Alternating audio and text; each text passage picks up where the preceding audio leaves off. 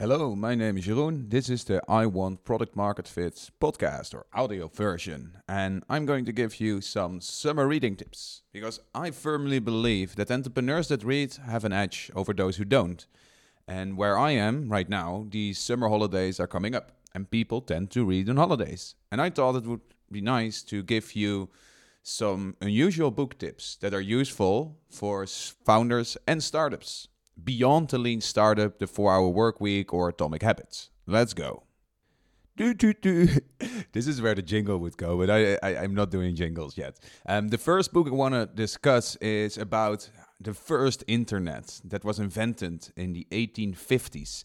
Uh, it's the book called The Victorian Internet by Tom Standage. Uh, this is a great book if you want to learn how innovation setbacks aren't that different two centuries ago. Because what can you learn from innovation around 1850? Well, innovation is implementation, and a working prototype doesn't guarantee mass, uh, mass adoption. In this book, you are taken on the historical journey of the electronic telegraph.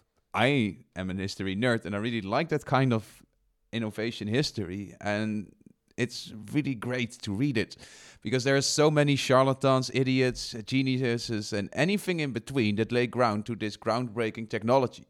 You will recognize the setbacks you experience with your 2022 startup. That's so fun. There's so many resemblances. Um, it's a great read. Can highly recommend this.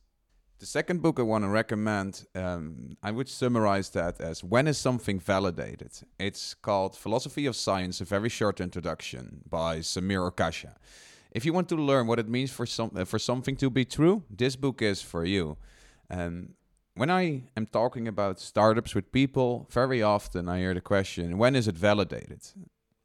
As for the lean startup, the scientific method relies on empirical data to a certain truth. However, there's a lot of nuances there. If you want to deepen your understanding of what it means to do science, this book is for you. It comes from a great series, a very short introduction too, uh, which are academic quality, yet without too much pop science vibe. So there's a very good professor that makes a very easy summary. Most books are 100 pages. Um, and I can totally recommend this book. It might be a bit challenging, but that means that you're learning something. So, um, yeah. The third book that I want to recommend is on why billionaires do charity stuff. It's called Winners Take All by Anand Giridharadas. And you want to read this if you want to acquire a more skeptical perspective on charity done by large organization. Um, of all the books that critically review capitalism, Winners Take All by uh, Anand Giridharadas gives you a very fresh perspective. Um, his pitch basically comes down to this billionaires don't get to do charity work because they have a lot of money. They have a lot of money because they get to do charity work. It flips your perspective on all the positivity changing the world charade. The Guardian called it my favorite hate read of the year, and The Economist called it Philanthrocapitalism. What a word. Don't you want to read this book? I included a link to uh, a talk with him on YouTube. Uh, highly recommended to see that too. The fourth book is Why Generalists Triumph in a Specialized World. It's called Range by David Epstein. This book breaks down the idea that you need to pick one path in life and stick to it. For instance, I've had 21 different jobs between age, and, uh, age 15 and 21. That is quite a lot. But also after graduating, I've had five or six roles already. Often the path of having had many jobs is seen as a bad thing. But is it?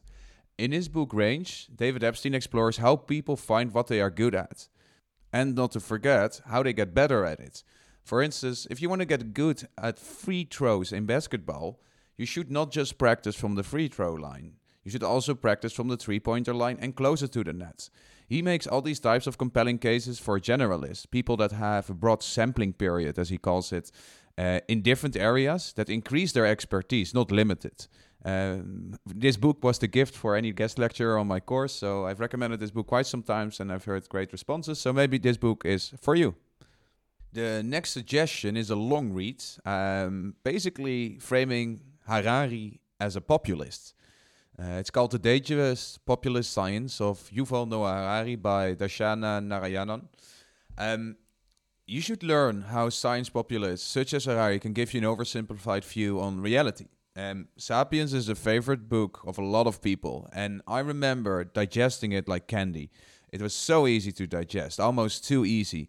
This long read critically reviews Sapiens and shows how nuance is lost and reality is framed. And this is very much recommended to read, as a lot of non fiction people read are popular science books. So if you need to load up on some grains of salt to take, this long read is for you. The last article I am sharing with you is a long read on the confidence gap between men and women. It's called The Confidence Gap by Katty Kay and Claire Shipman. It's an article that shows the science of how and why male and females differ in confidence. It's not trying to take a very explicit political position here, it just tries to show that there are many biases and imbalances in our society. It gives you ideas of where these imbalances can come from.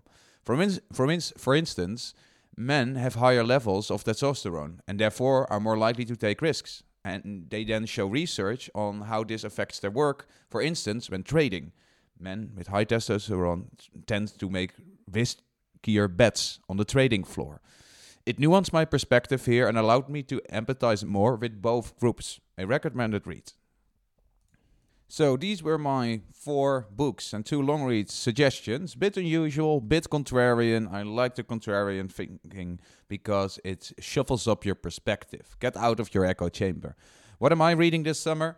Um, these the following books are on my list. I will probably finish half of them uh, at most. Uh, at least I'm going to try to read The Cold Start Problem. It's a book on how to build and scale marketplaces and platforms. I'm going to read a very short introduction to political philosophy. That's the very short introduction series again. I'm going to uh, reread Serotonin by Houellebecq, and I'm having a short stories book by Milan Kundera called Laughable Loves. Now, that was it for this week. I hope you liked my recommendations. Um, you can vote in the comments, uh, sorry, in the description of this podcast. All the way at the bottom, it says great, good, meh. Let me know what you think. There's an open comment field there. Thanks for listening. Until next time, see you.